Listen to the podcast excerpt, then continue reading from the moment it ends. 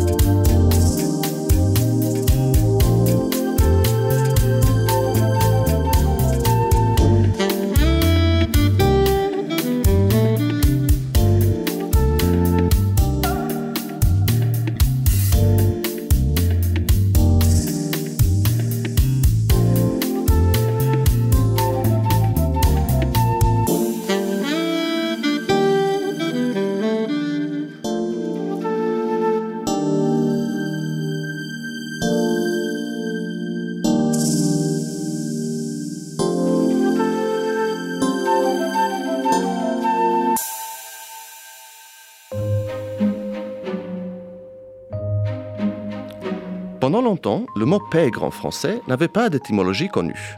En 2019, le linguiste français Peter Naon l'a rattaché à un mot yiddish issu de l'hébreu pègre, qui veut dire charogne. Mais quel rapport entre pègre et une charogne?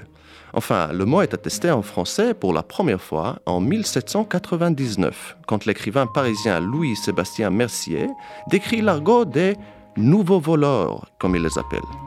Voici le passage où il est décrit. Les nouveaux voleurs sont beaucoup plus hardis que les anciens. Il recommande à celui qui doit entrer le premier en cas d'enfoncement de porte de ne pas s'occuper de minuties comme du linge et autres effets, mais bien des bijoux, argenteries et objets de valeur, car, disent-ils entre eux, il faut laisser cela aux petits pègres, c'est-à-dire les petits voleurs. Très bien, merci, mais où est le yiddish? Un peu plus bas, l'écrivain décrit ce que font ces nouveaux voleurs avec la récolte journalière. Ils ont des endroits qu'ils nomment tapis francs, où ils partagent le fruit de leurs travaux. Ils ont aussi des receleurs, tels que juifs, orfèvres et prêteurs sur gage, qui leur achètent à vil prix les vols qu'ils ont faits et les changent sur le champ de nature.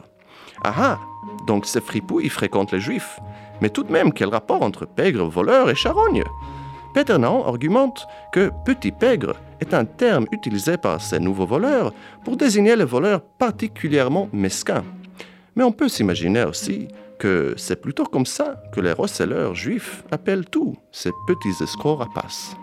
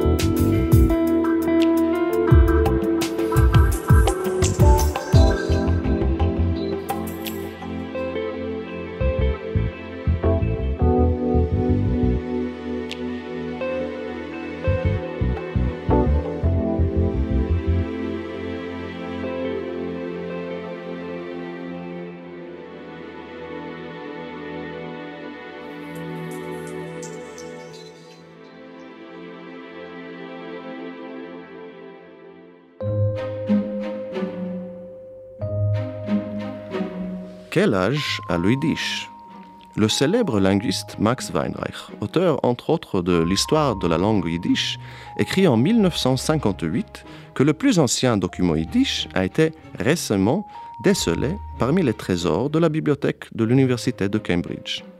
C'est un parchemin de 84 pages d'épopées midrashiques sur Avram Avinu, Moïse Rabbeinu et même un glossaire hébreu yiddish détaillant les pierres précieuses qu'aurait orné le plastron du grand prêtre du temple.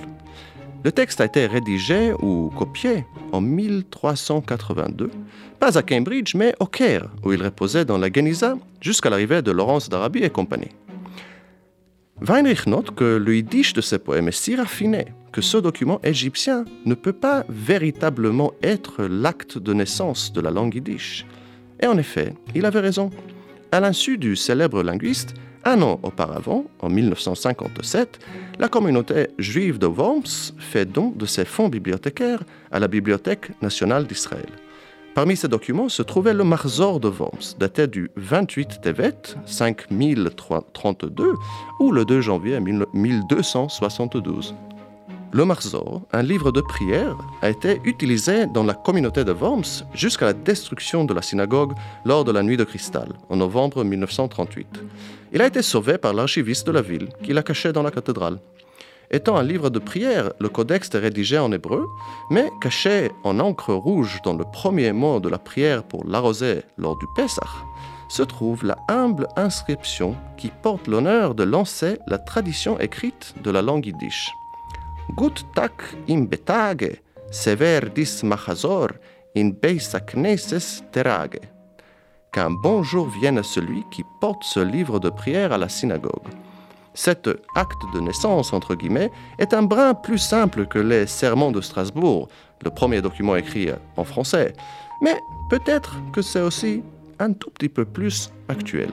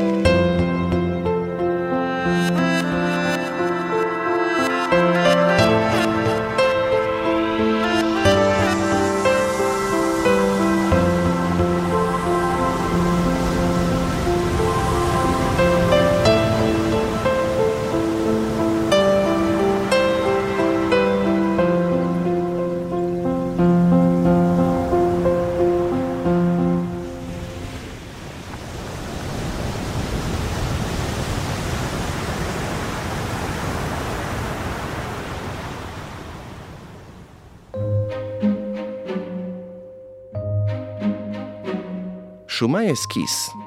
Vous avez compris? Non? Alors je vous raconte. Tout le monde a entendu parler du louchebem, la langue secrète des bouchers de Paris. Mais avant l'abattage du bœuf, il faut bien l'élever et le vendre. Figurez-vous que les marchands de bœufs aussi avaient leur cryptolangue à eux, appelée le lekoudesh. Cette langue intègre des mots hébraïques prononcés avec l'accent ashkénaze dans les parlers germaniques autour du Bas-Rhin. Le nom même de la langue en est un exemple. Lekoudesh est une déformation de Loshenkoitish, le terme yiddish pour le trésor des mots issus de l'hébreu et de l'araméen.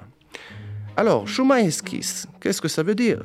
C'est le Lekoudesh pour le yiddish Shma Vaskes, une inversion de l'hébreu Hasket ou Shma. Fais attention et écoute un commandement donné par Moïse aux enfants d'Israël au mont Sinaï. Étant une langue de marchands juifs au départ, le Lekoudesh se répand parmi les marchands chrétiens. Le linguiste Yaron Matas nous explique qu'après l'Holocauste, c'est surtout ceux-ci qui conservent la langue. Ils disent des mots comme Yontev, Meloche et Lo, qui vient de l'hébreu lo, non. Mais enfin, pourquoi je vous raconte tout ça quand c'est plus simple de l'écouter? Voici un exemple du Lekoudesh. Am, am wird Laume laufen, also nichts geschafft. Am Sonntag wird nichts geschafft, heißt es.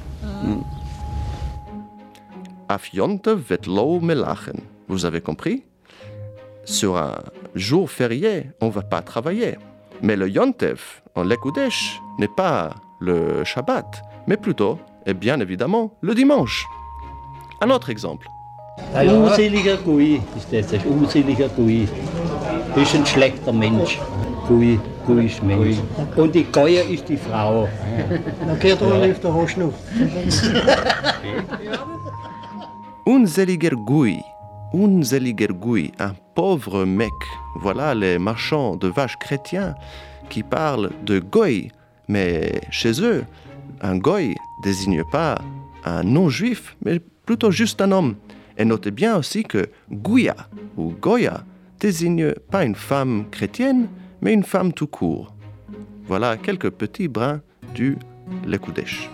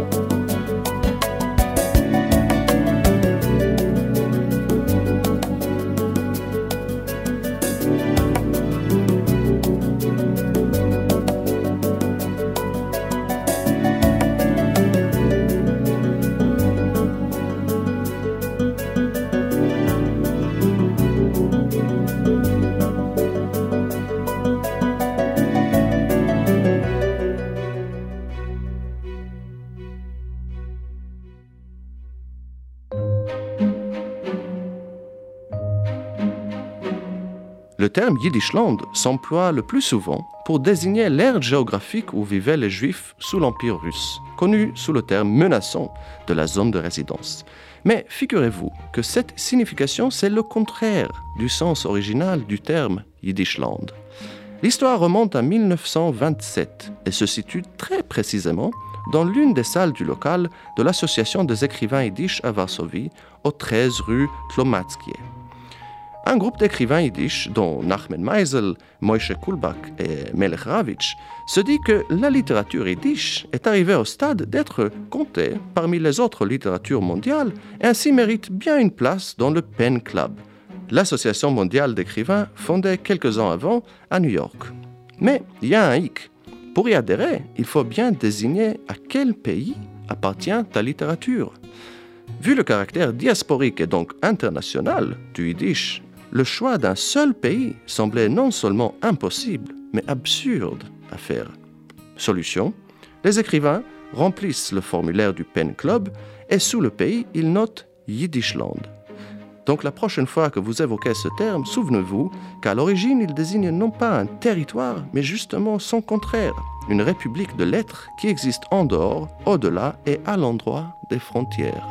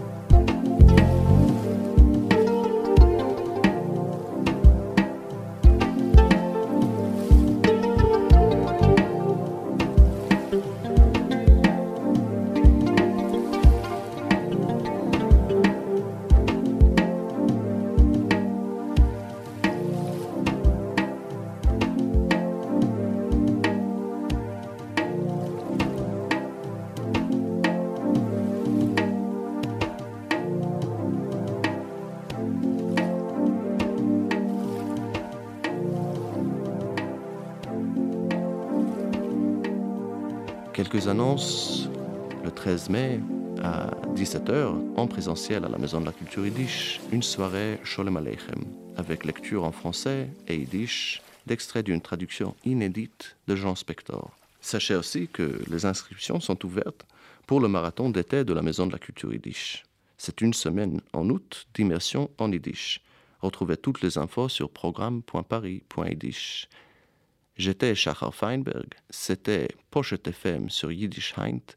Merci à Daniel à la technique et merci à vous, nos chers auditeurs.